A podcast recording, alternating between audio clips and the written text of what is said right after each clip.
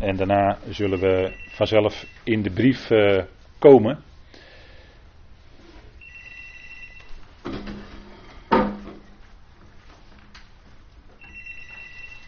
En we gaan uh, dadelijk ook met elkaar even als begin een stukje lezen uit de brief aan de Filippenzen zelf. En daarna zullen we beginnen met een werktekst. En die zal ook later nog wel uh, beschikbaar komen.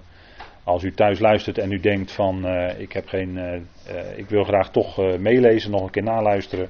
Dan kan dat, dan zullen we te zijn tijd die werktekst ook beschikbaar stellen. U heeft uw tekst op dit moment als u hier bent in de aken voor u liggen.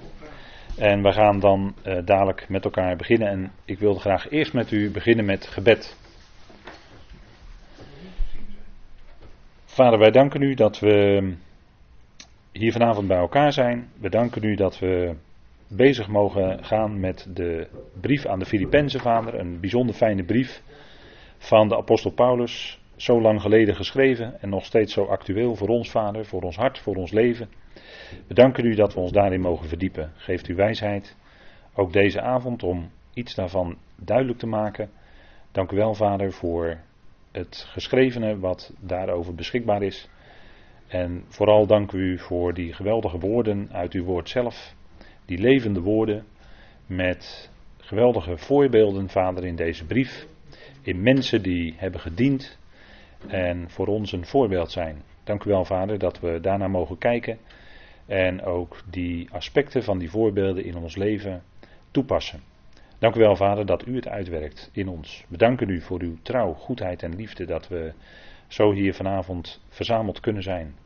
Dank u wel voor dat woord wat mag uitgaan. En dank u wel, Vader, dat het woord niet gebonden is, maar dat het zal blijven klinken, dat het zal doorgaan. Vader, we danken u voor uw trouw, voor uw goedheid, voor uw liefde en genade. Dat u ook zo deze avond ons wil voeden en koesteren. Mag het zijn tot opbouw van het lichaam van Christus. En Vader, bovenal tot lof en eer van uw naam. We danken u daarvoor in die naam van uw zoon. Amen. Goed, de brief aan de Filippenzen. En ik wilde graag met u inleidend een stukje lezen. En dat staat in, uh, ja, dat vind ik toch een bijzonder fijn stukje uit deze fijne brief. Dat is Filippenzen 2. En ik lees u de Nederlandse concordante vertaling, zoals die ook beschikbaar is op uh, de website ebenezer.nl, maar ook in een bijzonder fijn boekje waarin zes brieven van de apostel vertaald zijn. En ik raad u aan om dat boekje ook, als u dat nog niet heeft, te bemachtigen. En uh, daar heeft u heel veel aan, want dat is toch scherper uh, gericht op de, vanuit de grondtekst in het Nederlands weergegeven. Ik wilde graag lezen met u Filippenzen 2 en dan de versen 1 tot en met 11. En daar staat, indien er dan enige vertroosting is in Christus, indien er enige bemoediging van liefde is, indien er enige gemeenschap van geest is, indien er enig mededogen en medelijden is, maakt mijn vreugde compleet. Doordat jullie eensgezind zijn, dezelfde liefde hebben één van ziel, op één ding gezind, niets doen uit tweedracht of uit eigendunk, maar in ootmoedigheid elkaar superieur aan jezelf achten. Laat ieder niet alleen letten op zijn eigen belangen, maar ook op die van ieder ander. Laat immers deze gezindheid in jullie zijn, die ook in Christus Jezus is, die in de vorm van God, die hem eigen is, het aan God gelijk zijn geen roof acht. Niettemin maakt hij zichzelf leeg en neemt de vorm van een slaaf aan. In de gelijkenis van de mens geworden en in gedaante als mens bevonden, verootmoedigt hij zichzelf, gehoorzaam wordend tot aan de dood, ja, de dood van het kruis. Daarom ook verhoogt God hem uitermate en schenkt hem in genade de naam die is boven alle naam, opdat in de naam van Jezus zich alle knie buigt van de hemelingen en van hen die op aarde en van hen die onder de aarde zijn. En alle tong van harte beleid, Heer is Jezus Christus, tot verheerlijking van God de Vader. Tot zover dit fijne stukje uit deze brief. En die woorden van vers 11 die klinken dan nog even na in onze oren tot verheerlijking van God de Vader. En dat is ook wat eigenlijk ja, tot boven deze brief uh, staat. De brief aan de Filippenzen. Een brief waarin het volledig draait om dienstbetoon, om de wandel in de dienst en de gezindheid die ook daarin een hoofdrol speelt, zou spelen, namelijk de gezindheid van Christus Jezus, die we gelezen hebben. Dat is de kern eigenlijk waar het om draait. En we vinden dus in deze brief vier prachtige voorbeelden van mensen die gediend hebben hier op aarde in dat evangelie wat Paulus mocht brengen. En we zien die gezindheid van Christus Jezus. We zien de gezindheid ook bij Paulus, bij een Timotheus, bij een Epaphroditus. dat zijn de vier voorbeelden die Filippenzen ons voorhoudt tot navolging. Heel nadrukkelijk, om die voorbeelden na te volgen. Wel, deze brief, eh, als we, we hebben een, eh, een overzicht, heeft u een apart vel ook erbij gekregen, met eh, een overzicht van de brieven van de apostel Paulus. En als u die hoofdthema's, er staat boven dat, uh, dat stukje, dat kadertje, daarboven staat hoofdthema's. U vindt die ook wat kleiner afgedrukt op bladzijde 1 van uw werktekst. Maar u heeft het ook als los velletje erbij. De hoofdthema's en er staan zes of zeven brieven aangegeven. En die brieven die laten dan iets zien. Dat is. Uh, bovenaan staat Romeinen 1 en 2 Korinthe en Galaten. En daaronder Efeze, Colossense en Filippenzen. En we nemen dat overzichtje er even bij. Om heel even kort een indruk te hebben van hoe zit dat nou met die brieven van Paulus. wat is nou hun onderlinge samenhang? Wat komt erin naar voren?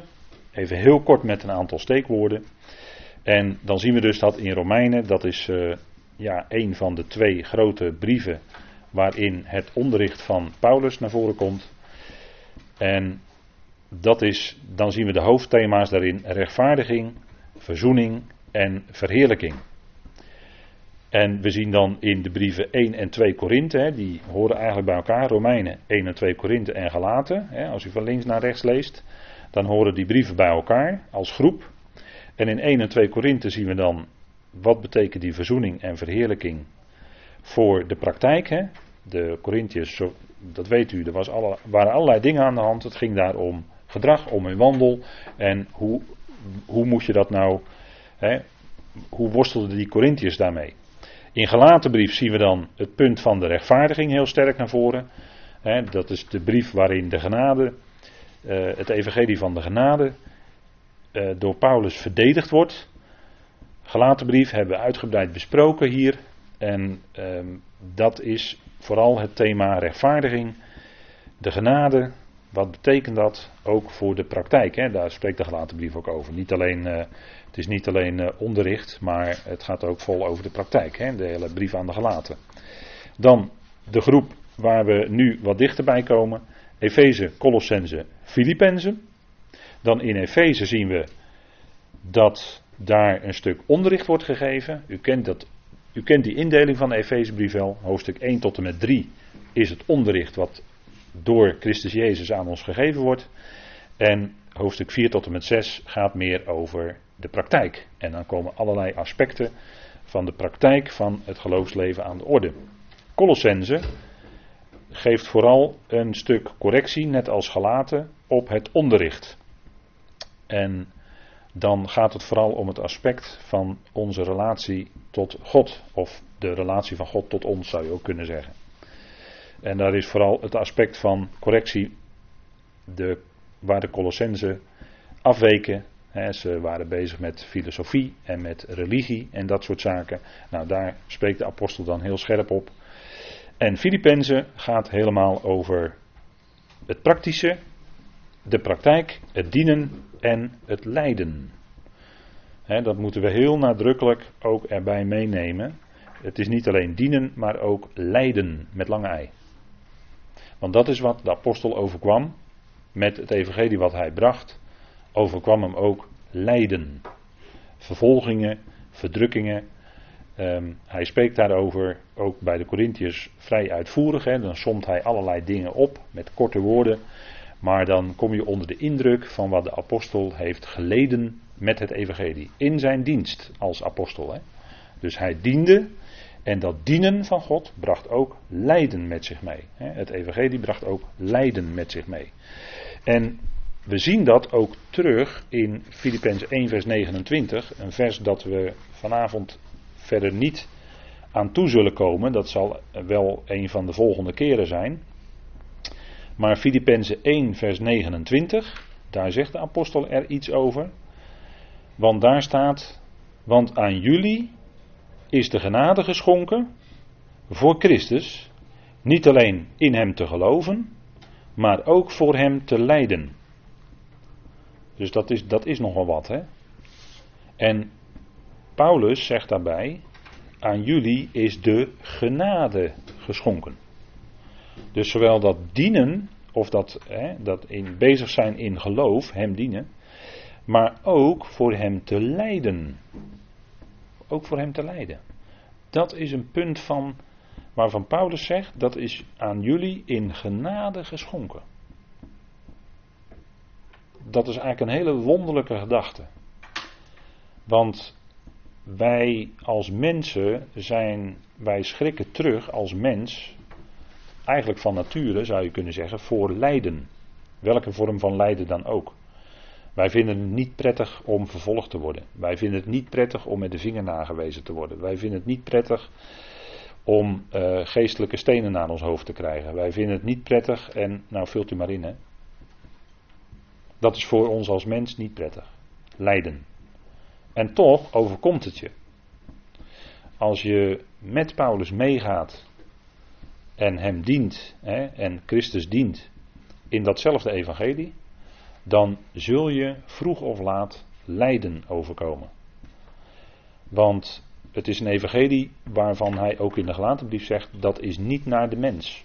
Het evangelie is niet naar de mens. Waarom? Omdat genade niet naar de mens is. De mens wil het graag verdienen. De mens wil graag religieus bezig zijn. En juist vanuit de religieuze kant in zijn dagen kreeg Paulus de meeste weerstand. En wat je ook merkt is dat het vandaag aan de dag nog precies hetzelfde is. De meeste weerstand tegen het evangelie, zoals we dat in zijn brieven aantreffen, komt van de religieuze hoek. En uh, vervolgingen lijden, als Paulus daarover spreekt, dan is dat voortdurend door de Joden. En dat is een wereld die hij natuurlijk van binnenuit kende. de orthodoxe Joden, nou, er zijn genoeg voorbeelden van te noemen in de schrift. Die zaten hem achterna, Judaïsten vervolgden hem. En dat had allemaal te maken met zijn evangelie van genade en van verzoening. En ja, dat is een boodschap die vandaag aan de dag nog steeds niet gewaardeerd wordt als het evangelie van de genade echt klinkt, dan leidt dat met EI onherroepelijk tot lijden met lange ei.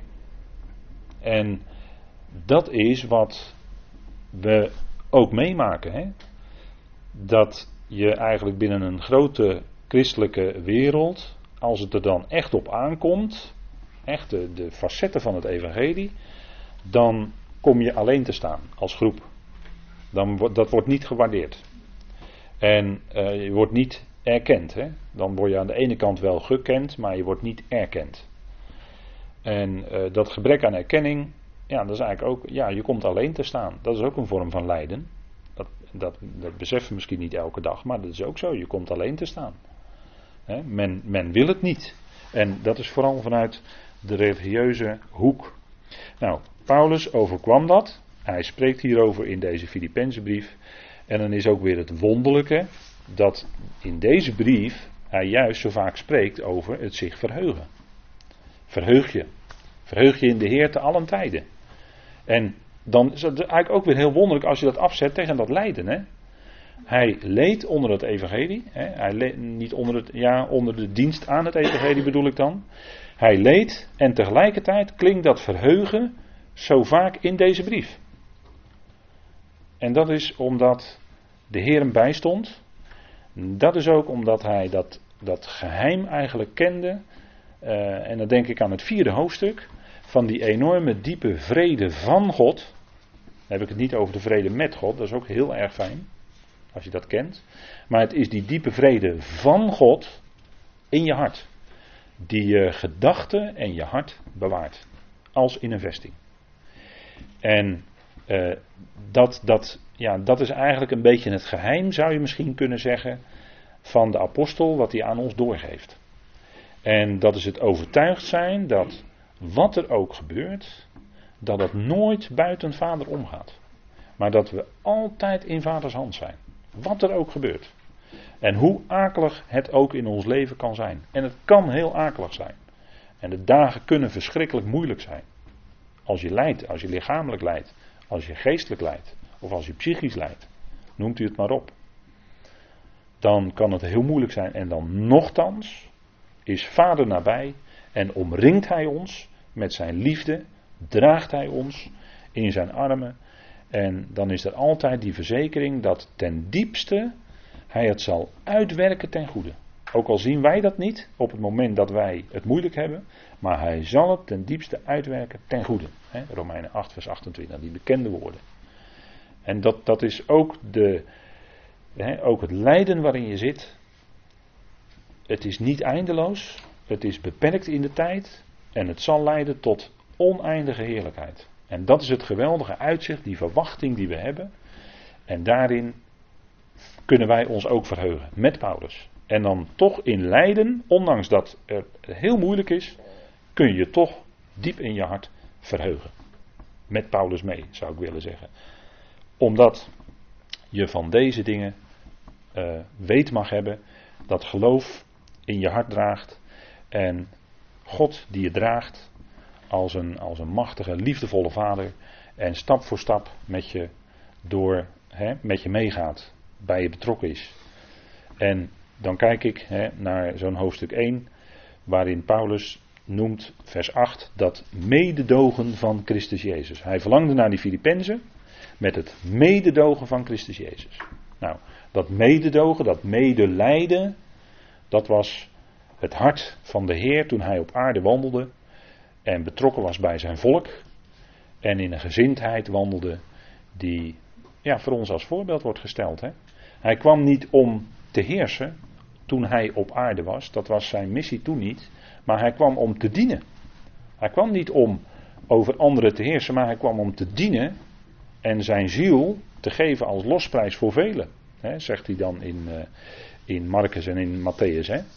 En, en Paulus scherpt het later nog verder aan door te zeggen dat hij zichzelf gaf tot een overeenkomstig losgeld voor allen. En, en dat zichzelf, dat, daar zit ook nog iets in. Dat, is, uh, dat, is, dat zegt nog iets meer dan de ziel.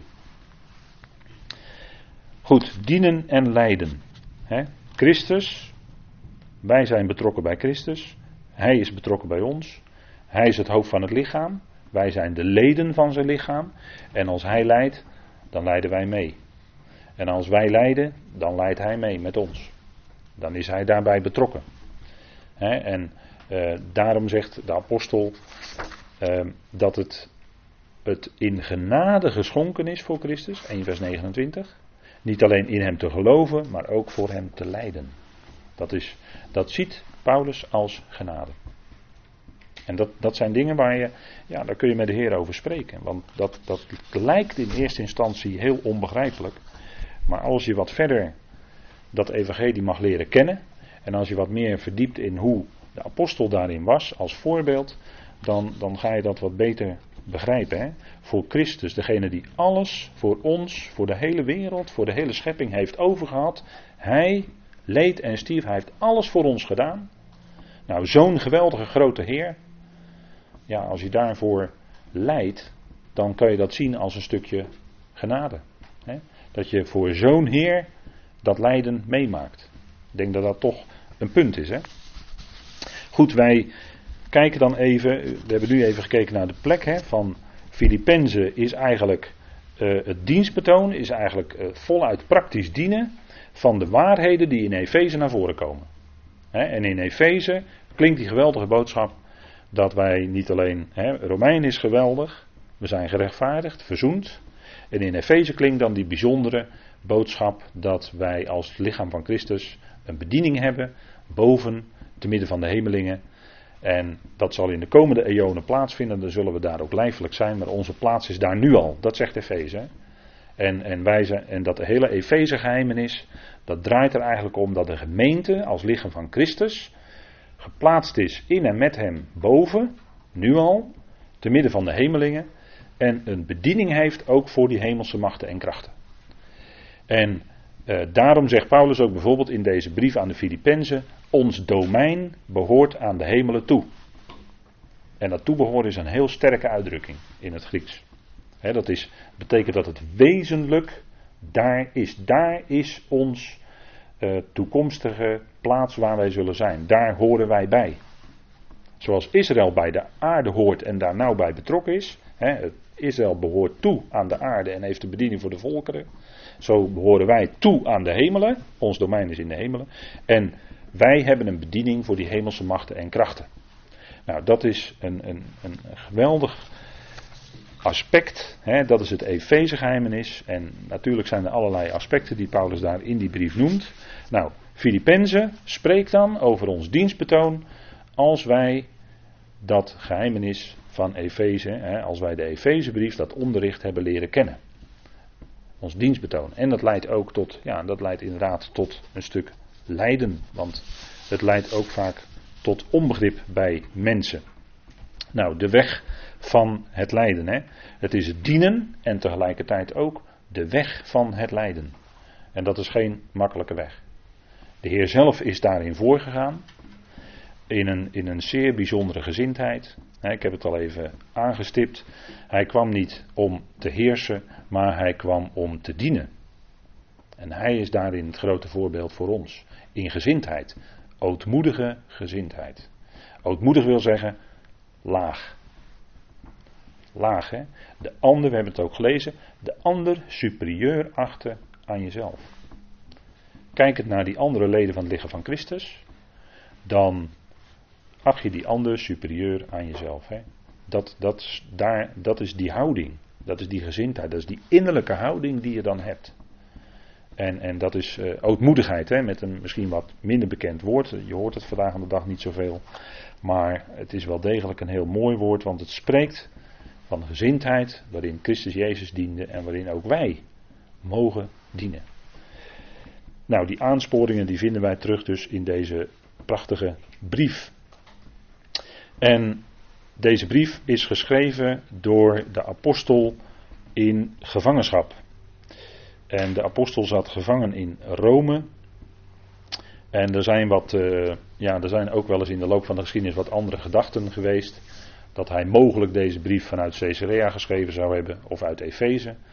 Maar als je de dingen volgt en uh, men heeft er zich ook ernstig in verdiept, dan komt men toch steeds tot de conclusie dat Rome eigenlijk toch de plek is waar deze brief geschreven moet zijn. Toen hij gevangen zat in Rome. En de brieven Efeze, Colossense, Filippenzen, 2 Timotheus, die zijn dus geschreven in die gevangenschap. En dat is dus een uh, belangrijk punt. En gevangenschap, daarbij moet u denken dat de Paulus niet zozeer ergens in een cel zat, maar hij was geketend aan een Romeinse soldaat. Dat was eigenlijk zijn gevangenschap. Hij kon eigenlijk zich niet los van zo'n soldaat bewegen. En hij zat in Rome omdat hij zich had beroepen op de keizer. En als Romeins staatsburger, als je beriep op de keizer, dan vervielen, dan vervielen eigenlijk alle andere rechtszaken, zou je kunnen zeggen. En dan uh, moest je inderdaad naar Rome toe. En hij was echt een Romeins staatsburger. En dat was ook gebleken toen hij in uh, Filippi was, in Handelingen 16. En hij schrijft dan later deze brief aan de Filippenzen.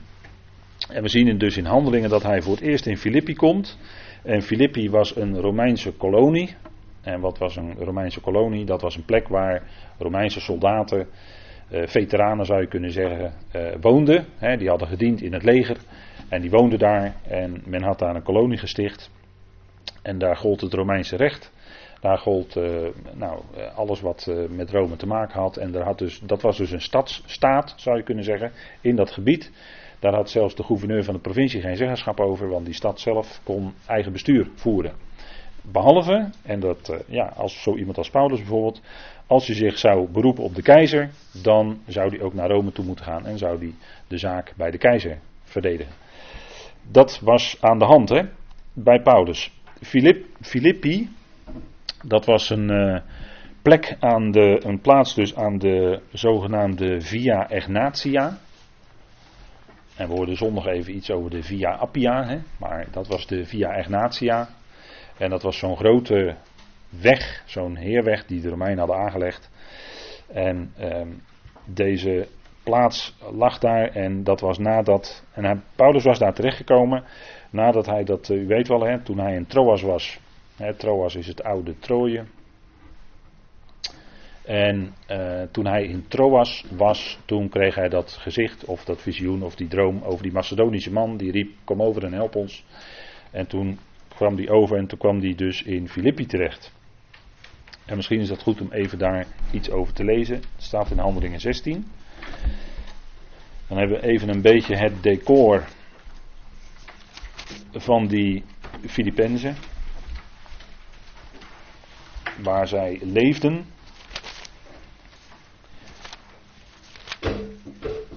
En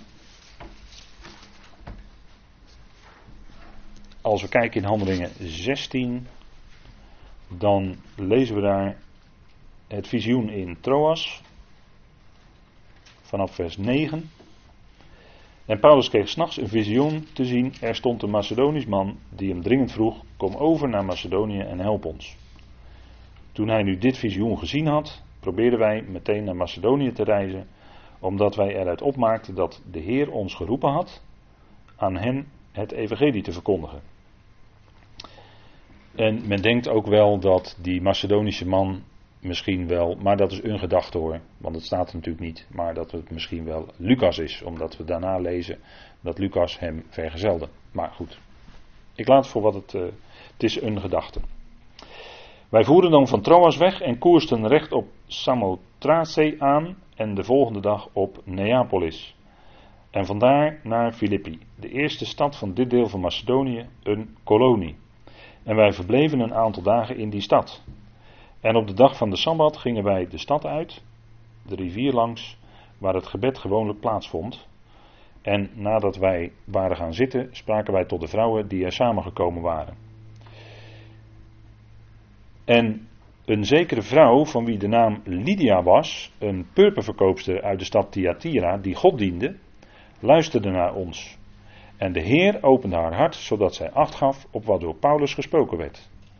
En toen zij gedoopt was en naar huis, drong zij er bij ons op aan: Als u van oordeel bent dat ik trouw ben aan de Heer, kom dan in mijn huis en blijf er.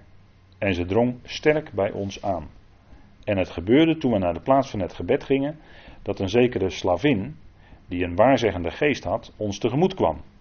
En zij verschafte haar meesters veel inkomsten met waarzeggen. En hier zien we dus eigenlijk de eerste hè, Lydia, die God diende. Dus dat wijst er in de richting dat zij een proseliet was. Wat is een proseliet? Een proseliet is iemand die tot het Jodendom genaderd is. Uit de volkeren kon men naderen tot het Jodendom. En je kon dan proseliet van de poort zijn of proseliet van de gerechtigheid. Nou, proseliet van de poort, dan stond je er iets verder vanaf. En proseliet van de gerechtigheid, dan, ging je wat, dan nam je nog wat verdere stappen. liet je eventueel besnijden. En dat soort uh, dingen, om het zo maar te zeggen, die bij het Jodendom horen. Uh, zij was een proseliet. Ze kwamen daar bij elkaar op de Sabbat. Kennelijk was daar misschien geen synagoge in Filippi. weinig Joodse mensen. Dus er was misschien geen minyan, hè, geen, geen tien Joodse mannen waardoor je een synagogedienst zou kunnen houden. Misschien was dat het geval waarom ze dan aan de rivier waren. In ieder geval waren ze aan de rivier, want dan konden ze ook gelijk gedoopt worden. Want zij werd gedoopt hè, met haar hele huis. En dat deden ze dan in de rivier. Althans, dat ligt voor de hand. Hè. En toen kwamen zij dus um, verder in dat geloof. Ze kwamen tot geloof. Want de Heer opende het hart van deze Lydia. En hier zien we hoe dat dan werkt. Hè. Als het woord gesproken wordt. En het woord wordt, hè, dat woord wordt aanvaard door mensen. Dat komt in het hart dan is het de Heer die de harten opent. wij kunnen niet zelf ons eigen hart. En dat kun je misschien wel voor je ervaring gedacht hebben, destijds, ooit. Dat jij je hart openstelde voor het woord. Maar het was in feite de Heer die jouw hart opende voor het woord. Dat is een werk natuurlijk van zijn geest in ons. want dat geloof is ook een vrucht van de geest. En dat is iets wat wij niet van onszelf hebben, maar is iets wat God ons schenkt. En de Heer opende haar hart, waardoor zij en anderen tot geloof kwamen. En dan zie je ook hoe dat werkt, dat als mensen tot geloof komen, dan gaat de andere kant, om het zo maar te zeggen, direct reageren. Er komt een slavin met een waarzeggende geest achter ze aan. Ze prediken daar het evangelie. En uh, die slavin die had een, uh, dat, dat noemen we dan een pythongeest. Hè? Dat was een, een geest van de god Apollo. En uh, dat had ook te maken met, dat moet u maar eens nazoeken, u kunt dat zo op internet ook heel snel vinden. Uh, had te maken met waarzeggerij, het orakel van Delphi. Hè, daar was dan een priesteres die werd dan beïnvloed door zo'n geestelijke macht. En dat was dan een orakel, hè, de mensen hechten daar waarde aan, die zagen dat als waarheid wat er dan gesproken werd door zo'n priesteres. Maar dat was natuurlijk een waarzeggende geest. En hier zat ook geld bij, hè. er werd aan haar verdiend. En, want dat staat hier ook, hè, zij verschafte haar meesters veel inkomsten met waarzeggen. En dat is vaak zo, hè. Met deze dingen wordt altijd veel geld verdiend. Hè. Uh, dus die, ja, dat, dat, uh, dat soort zaken, dat hoort bij elkaar. Als je, als je loopt, om het zo maar te zeggen, met de tegenstander mee, ja, dat kan best zijn dat, dat, het, dat het je naar de vlezen heel goed gaat, dat je daar heel, heel erg rijk van wordt. En dat dat niet. En nou, ik zou er hele duidelijke voorbeelden van kunnen geven hoor. Waar men dan heel veel geld in verdient, bepaalde sectoren, maar die volledig in de greep zitten van de duisternis. Maar daar wordt heel veel, ik noem dan even de muziekindustrie bijvoorbeeld. wil, wil je daar met name in Amerika groot succes halen, dan, uh, moet je echt, dan moet je echt aan de ketting bij de tegenstander hoor. Dat is echt, dat, met het zo te zeggen, zeg ik niks te veel. Maar dan lig je echt aan de ketting. En daar word je dan heel rijk van, dan krijg je succes. Dan heb je veel uh, CD-verkoop. Dan is jouw muziek populair. Zo werkt het. En uh, we zien dus dat het vandaag de dag niet anders werkt dan toen de tijd. Hè. Zij had een waarzeggende geest. En uh, zij liep achter Paulus en ons aan. En riep voortdurend. En je zou oppervlakkig denken: van nou, dat is mooi. Zij maakt daar reclame voor. Voor Paulus en. en deze mensen zijn dienstknechten van God de Allerhoogste, die ons een weg naar de redding verkondigen. Maar let op wat ze zegt, die ons een weg, een weg, en niet de weg, maar een weg tot redding verkondigen. En daar zit, daar zit vaak nou net heel subtiel, hè? en dan, denk ik, er is sinds Genesis 3 nog niks veranderd. Hè? Maar heel subtiel wordt dus iets van de waarheid, wordt dus onderuit gehaald. En die uitdrukking God de Allerhoogste, ook daar moet u zich niet, niet in eerste instantie in vergissen, want dat zou ook nog kunnen wijzen dat de mensen dachten aan Zeus. Want dat was de oppergod van de Grieken. dus u denkt van, oh dat is mooi, de Allerhoogste God. Ja, maar wacht even, wie bedoelt ze dan? Ja, dat kan ook nog Zeus zijn, hè? En dat deed zij vele dagen lang. Maar Paulus, die zich ergerde, keerde zich om en zei tegen de geest: Ik gebied je in de naam van Jezus Christus uit haar weg te gaan. En hij ging op hetzelfde moment uit haar weg. Kijk, dat is wat Paulus deed toen de tijd en wat ook is opgetekend in het boek Handelingen. En alles wat in Handelingen staat, heeft toch een link met het koninkrijk. Hè, dat het koninkrijk verkondigd werd. En dat Paulus hier die geest of die demon uitdreef uit deze vrouw. Uh, ja, dat had te maken ook mede met de teken van het koninkrijk. Het had voor Joodse mensen een geweldig teken ook moeten zijn. He, tekenen en wonderen. Uh, en we zien nog meer dingen. Hier werd gedoopt, gedoopt in water. Uh, het zijn allemaal facetten, aspecten die te maken hebben met dat komende aardse koninkrijk. en wat Paulus hier doet, is het evangelie prediken. Alleen er worden allerlei, u moet ook opletten hoe handelingen schrijft. Hè? Er worden allerlei gebeurtenissen hier beschreven. Maar de inhoud van wat Paulus predikt, dat lees je niet in handelingen. En dat is een verschil. Hè? Kijk, in alles wat in handelingen staat opgetekend, heeft te maken met de komst van het aardse koninkrijk. En wat op weg daar naartoe, als dat koninkrijk gekomen zou zijn, wat daarop gebeurt. De inhoud van Paulus' prediking vinden wij in zijn brieven. We vinden slechts één toespraak in Handelingen 13. Maar eh, ook daarvan zijn een heleboel aspecten waarvan je zou kunnen zeggen: ja, dat is ook voor Israël. Eh, hè, dat is ook voor Israël bedoeld. Maar zodra het aankomt op het gaan naar de natie, naar de heidenen, dan wordt Paulus ook verworpen door zijn volk. Als maar iets duidelijk wordt van dat hij rechtstreeks naar de heidenen zou gaan, dan kreeg hij, dan, dan, dan, nou kreeg hij gelijk enorm moeilijk en hadden ze hem bij, gelegen, bij sommige gelegenheden nog zelfs wel willen doden. hij werd dan ontzet in, uh, in Jeruzalem, nog net op tijd. Maar, uh, en, en zo zijn al die aspecten die we in het boek Handelingen vinden, hebben allemaal te maken met de, met de, met de gang van dat evangelie van het aardse koninkrijk. Hè? Met Israël te maken. Gaat het om de inhoud van Paulus' evangelie, dan moet je in de brieven zijn. In zijn brieven zijn. Nou goed, daar zijn we, willen we vanavond ook mee bezig, die brief aan de Filippenzen. Maar hier ziet u dus wat gebeurtenissen zo in die stad uh, Filippi. En dan komt er een heel gebeuren op gang. Paulus wordt vastgezet in de gevangenis. En u kent die geschiedenis, een geweldige geschiedenis. Hij wordt daar door een aardbeving. Komt hij daar eigenlijk uit los, maar ze blijven toch in de gevangenis. En zo worden die cipier en zijn huis worden daardoor gered. ze zingen zelfs, en eh, dat is iets, dan zit je voet in het blok. Je zit midden in de gevangenis. En dan in midden in, midden in de nacht, vers 25 is heel mooi. Omstreeks middernacht baden Paulus en Silas en zongen lofzangen voor God. En de gevangenen luisterden naar hen. Moet je nagaan, in die tijd. hè. Zo'n gevangenis waar je dan in vastgezet bent, zo'n kerker, dat, dat is geen pretje. En je voet in het blok, je kan je amper bewegen. Elke beweging doet misschien zeer. Nou, en dan bidden en God lofzingen. Dat is wat. Dat is wat, als je dat kan in die omstandigheden. Dan moet je een bijzondere kracht hebben van God. En daarover spreekt Paulus in, in Filippenzen. Dat is de kracht van zijn opstanding.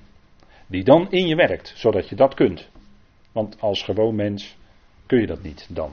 Dan kijk je naar de omstandigheden, dan heb je pijn, dan zit je in, donkerheid daar, in die ellende, in die kou, in vocht, noem alles maar op. En dan Gods lof zingen en bidden, dat is iets wat God je geeft. Dat is kracht van God die dan blijkt in een mensenleven, in een zwak mensenleven. Want oh, wat was Paulus daar zwak? Wat was hij daar zwak? Maar hier zien we Gods kracht in zijn zwakheid zichtbaar worden. Nou, daar spreekt Filipens ook over. He? Gods kracht. En, en daarom roemde Paulus zelfs in zijn zwakheden. Ook zoiets bijzonders, hè, wat hij in, in 2 Korinthe 12 doet. Hij roemt in zijn zwakheden. En, en Corinthiërs hadden daar zo moeite mee. Die roemden liever in mensen. Maar Paulus roemde in zijn zwakheden. En dat, dat, is, ja, dat, is, dat kan alleen maar door de kracht van het evangelie in je. Door die geest gewerkt. dat is geweldig. En, en iedereen luistert. Iedereen, de gevangenen luisterden. Dat moet een enorme indruk op ze gemaakt hebben. En daarmee droegen ze natuurlijk ook iets uit naar die andere gevangenen. Van kijkers.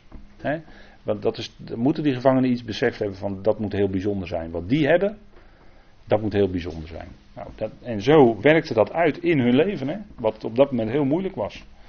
Nou, ze worden daar ontzet en ze krijgen, nadat Paulus heeft gereageerd, krijgen ze uitgeleide uit de stad.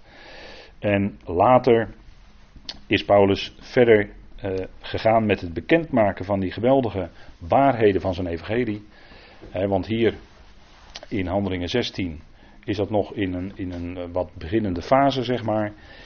is die wel al afgezonderd, maar is die net op gang en gaan die geweldige facetten van het evangelie naar voren komen. En later is hij ook nog in Filippi geweest. In Handelingen 20 staat dat. Handelingen 20. En daar, dan zijn we dus al een stuk verder in de tijd. En ongetwijfeld heeft de apostel daar meer bekendgemaakt van zijn evangelie. rechtvaardiging, verzoening, verheerlijking, de, de godheid van God. een, een, een roeping die heel bijzonder is. Nou, dat zijn facetten die uh, bij de apostelen van de besnijdenis niet hoort. Dat zijn hele bijzondere facetten. Dat hoor je alleen in het evangelie wat Paulus mocht brengen. He? Rechtvaardiging, verzoening, verheerlijking. Geweldig. Nou, dat heeft hij hun verteld. Handelingen 20, vers 6. Wij echter vertrokken na de dagen van de ongezuurde per schip van Filippi en kwamen binnen vijf dagen bij hen in Troas aan. Dus hier zien we dat hij opnieuw in Filippi is en daar ongetwijfeld de gemeente, de gelovigen daar weer versterkt zal hebben. En dus verder heeft gebracht in die waarheden die hij in zijn evangelie mocht brengen. We lezen niet wat hij inhoudelijk natuurlijk daar gezegd heeft, want dit is een boek Handelingen. Inhoudelijk leest u het in de brieven. Goed, wij um, gaan dan met elkaar even kijken. Dit is een beetje de achtergrond van wat in Handelingen over Filippi staat. Hè. Dan weet u hoe dat een klein beetje zit met die Filippenzen. Hoe die gemeente daar is ontstaan. En dat is dus door de dienst van de apostel geweest. En we lezen dan de brief van Paulus aan de Filippenzen. En misschien is het goed om toch nog heel even bij het aspect van brief stil te staan. Uh, het meeste van de Griekse schrift is geschreven in brieven. Het meeste is geschreven in briefvorm. Want Matthäus tot en met handelingen, dat, is, dat zijn verslagen over het leven van de Heer en allerlei ontwikkelingen over het koninkrijk, hè, wat de apostelen beleefd hebben. Dat is, dat is een ook een stuk geschiedschrijving, zou je kunnen zeggen. Maar de rest van de schrift is eigenlijk voornamelijk in briefvorm geschreven. En ook de Hebreeënbrief, ja, Hebreeën blijkt toch ook een brief te zijn, hè, als je op een gegeven moment kijkt hoe die afgesloten wordt. Maar zelfs het boek Openbaring wordt geschreven, hè, bij Bijbelboek Openbaring, dat, dat valt je niet zo op, maar als je ermee bezig bent, dan zie je dat die geschreven is aan die zeven gemeentes. Dat hele boek Openbaring is eigenlijk ook een briefvorm. Dus de meerderheid van de Griekse schrift is in briefvorm geschreven. En dat, was toch, dat is toch ook wel bijzonder.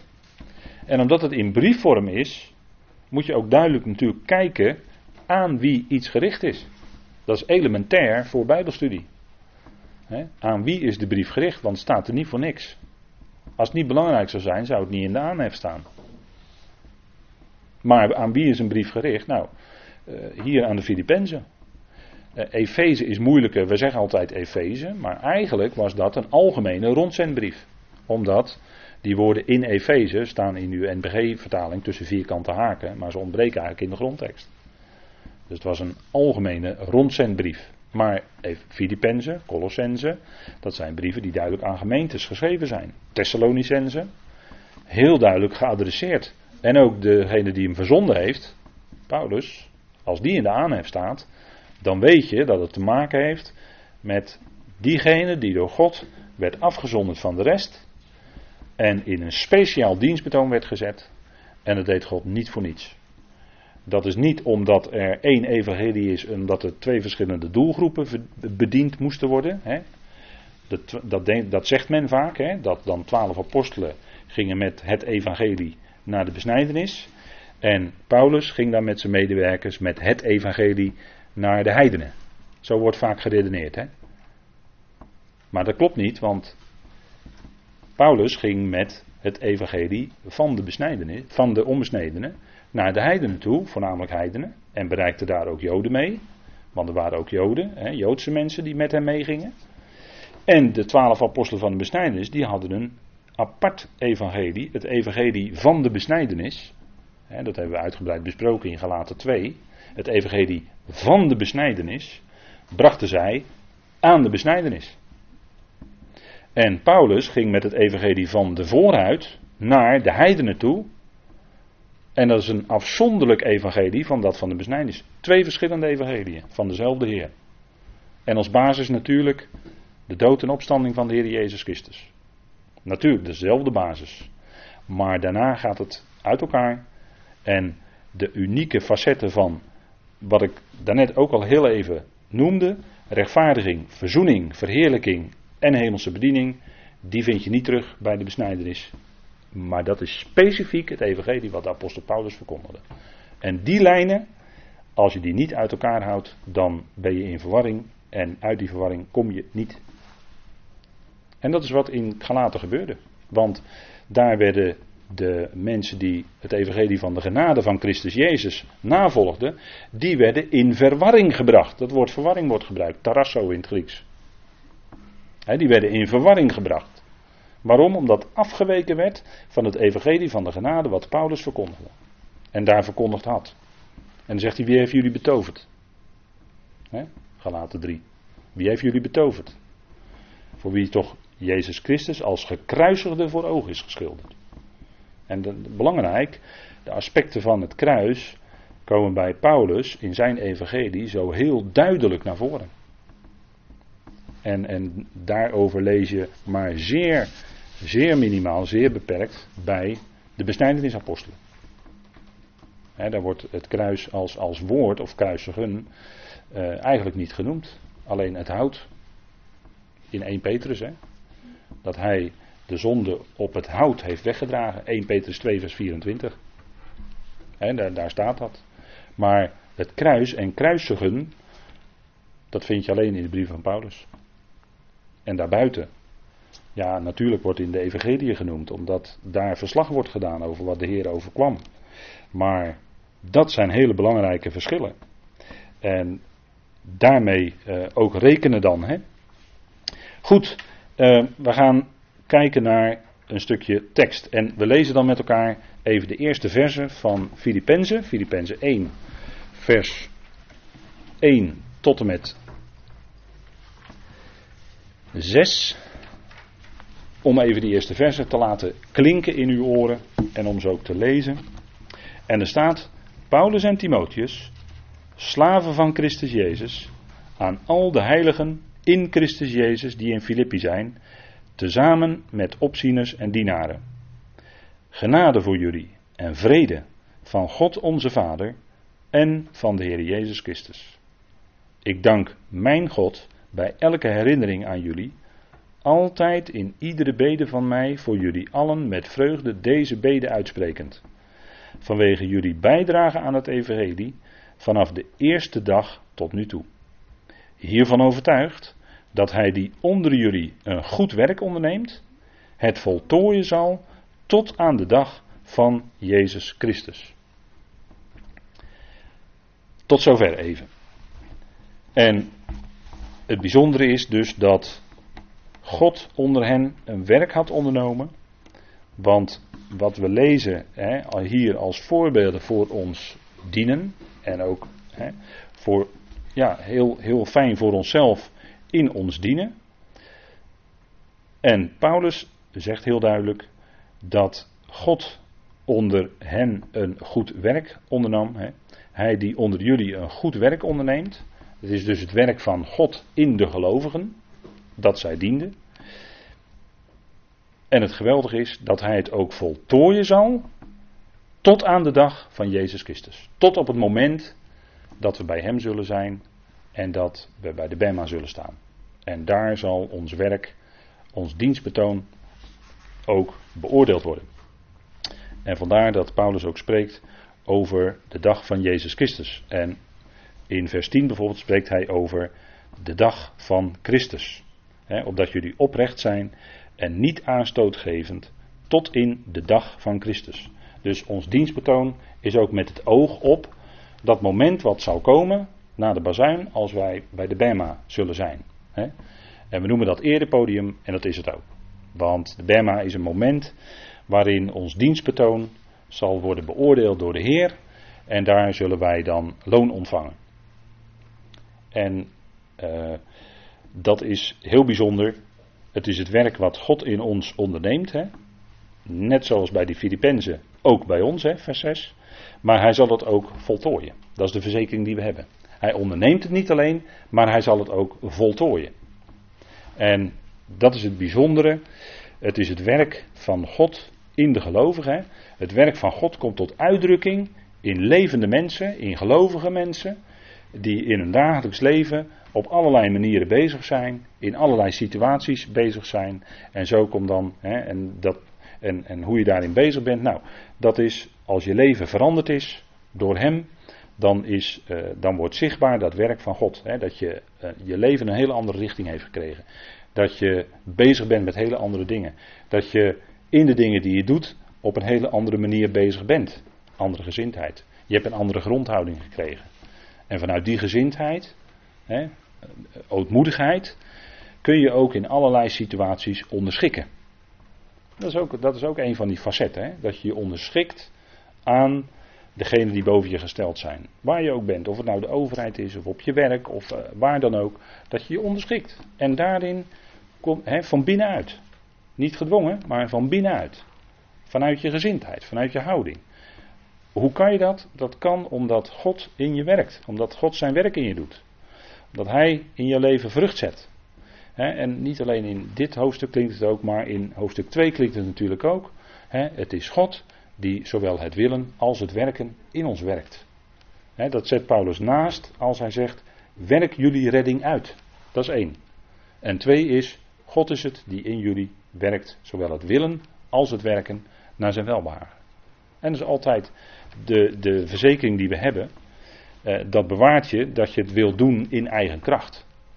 En op momenten dat je toch het wil doen en, en toch doet in eigen kracht, dan merk je dat. En dan eh, wijst God je daarop. En dan leer je gaandeweg, nee, niet mijn eigen kracht, niet mijn eigen inzicht, niet mijn eigen wijsheid en noem alles maar op. Maar uw kracht, uw inzicht, uw wijsheid. Daar wil ik mee werken, daar wil ik in leven, daar wil ik in bezig zijn. Nou, zo, hè, op die manier. Het is dan Gods werk in ons. En zo stelt Paulus zich ook op. Hè. Dat openingsvers opent met Paulus en Timotheus. Nou, de afzender is dus Paulus, samen met Timotheus, zijn naaste medewerker, zijn opvolger eigenlijk zou je kunnen zeggen. Die hem trouw met hem was meegegaan. die, eh, vroeger had je eh, meester en, en leerling, meester en gezel.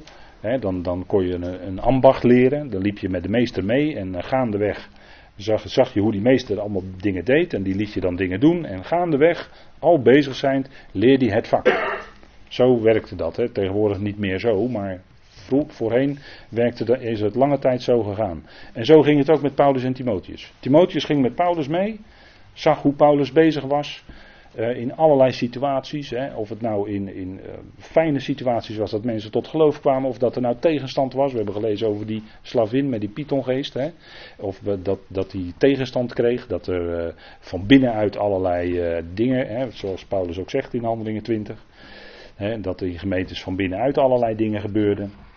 Nou, in al die situaties kon Timotheus aan Paulus zien, kijk, zo, zo reageert hij erop. Zo gaat hij door die situatie heen samen met God. En daar leerde Timotheus van.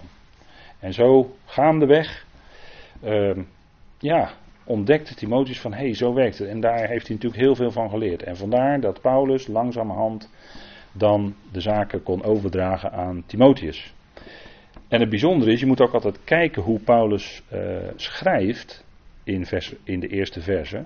Hier uh, zegt hij dat zij slaven van Christus Jezus zijn. En dat is een verschil met andere brieven. In een andere brief, bijvoorbeeld Colossense, stelt hij zich op als apostel. Paulus, apostel. En dan weet je dat daar nadrukkelijk gesproken moet worden over bepaalde dingen dan, dan komt zijn apostelschap naar voren en dan is er ook een stukje autoriteit. apostel zoals Paulus was, dat, is natuurlijk, dat is natuurlijk uh, al lang niet meer. Dat is na de, na de apostolische tijd is dat ook weg. Maar hier stelt hij zich op als slaven. Dus als, en een slaaf in die tijd was een lijfeigene. Slaven werden op de markt verkocht. En een heer die een slaaf kocht, ja, die kon gewoon vrij beschikken over die slaaf, want die had hij gekocht. En die, ja, die moest alle opdrachten van die heer gewoon vervullen. Of hij dat nou leuk vond of niet. Maar hij moest het gewoon doen. Klaar. En zo stond Paulus ten opzichte van de Heer, en Timotheus ook, slaven van Christus Jezus. geen, geen dienaren, maar slaven. Dat is een ander woord hoor. En dienaren komt in het volgende vers, uh, of in hetzelfde vers nog naar voren. Maar slaven is een ander woord. Slaven is echt de Heer geeft het aan en je gaat die kant op. En je gaat dat doen. En, en als de andere kant op moet, goed, dan de andere kant op. Maar, en dat zie je ook in handelingen, ze werden soms verhinderd een bepaalde kant op te gaan. Ze moesten de andere kant op. Nou, dat moest het zijn. En, en zo is het ook in ons leven. Um, ja, we willen de Heer dienen en dan blijkt soms dat de Heer nou net iets op je weg brengt. Waar je zegt van, nou ja, wil ik, wil ik dat eigenlijk wel? Dat vind ik zo moeilijk. Dat wil ik eigenlijk niet. Ja, en toch dringt de Heer dan aan, ja, dat moet het toch zijn. Ja, en dan, ja, dan heb je te gaan. En dan uh, merk je dat de Heer je daar ook in bijstaat, dat hij de kracht geeft. En dat hij je ook daarin heel dicht nabij is. En dan ga je er samen met de Heer door en dat brengt je gelijk natuurlijk in afhankelijkheid van Hem. Want ja, je moet iets doen wat jij nou niet helemaal niet leuk vindt. of uh, dat je misschien ooit wel, uh, wel zei van nou uh, spreek in het openbaar, dat kan ik nooit. Dat heb je misschien wel eens gezegd. Nou, het kan best zijn dat de Heer dan je later precies op die weg brengt dat je toch spreekt in het openbaar. Nou, dat is, dat is dan wat Hij je te doen geeft. En waar Hij dan ook het vermogen voor geeft, waar Hij de kracht voor geeft. En Hij brengt dan mensen naar voren die, ja, als je zag hoe Paulus bezig was, voordat de Heer hem ontmoet op weg naar Damascus, als je zag hoe die bezig was, dan zou je zeggen, nou Paulus of Saulus, dat is iemand die nooit van zijn levensdagen daarvoor geschikt zou zijn. Ja, maar wacht even, als de Heer, de Heer jou grijpt, dan maakt Hij jou geschikt. En dan zet Hij jou in die dienst. En dat heeft helemaal niets te maken met, uh, ja, wat, wat, uh, wat, wat jij misschien aan, uh, aan, aan, vermogens hebt. Of, hè, Paulus, uh, iemand die, was dan iemand die had een enorme opleiding aan de voeten van Gamaliel. Hè, maar Timotheus. Timotheus, ja, goed. Timotheus hoorde het evangelie. Hij ging met Paulus mee. Maar had was Timotheus nou een hooggeleerd mens? Ik denk het niet. En kijk maar hoe de Heer zelf hè, met, met de discipelen van de besnijdenis dat waren vissers, dat waren eenvoudige mensen. En de Heer roept ze, ze gaan met hem mee en later zet hij ze in als apostelen.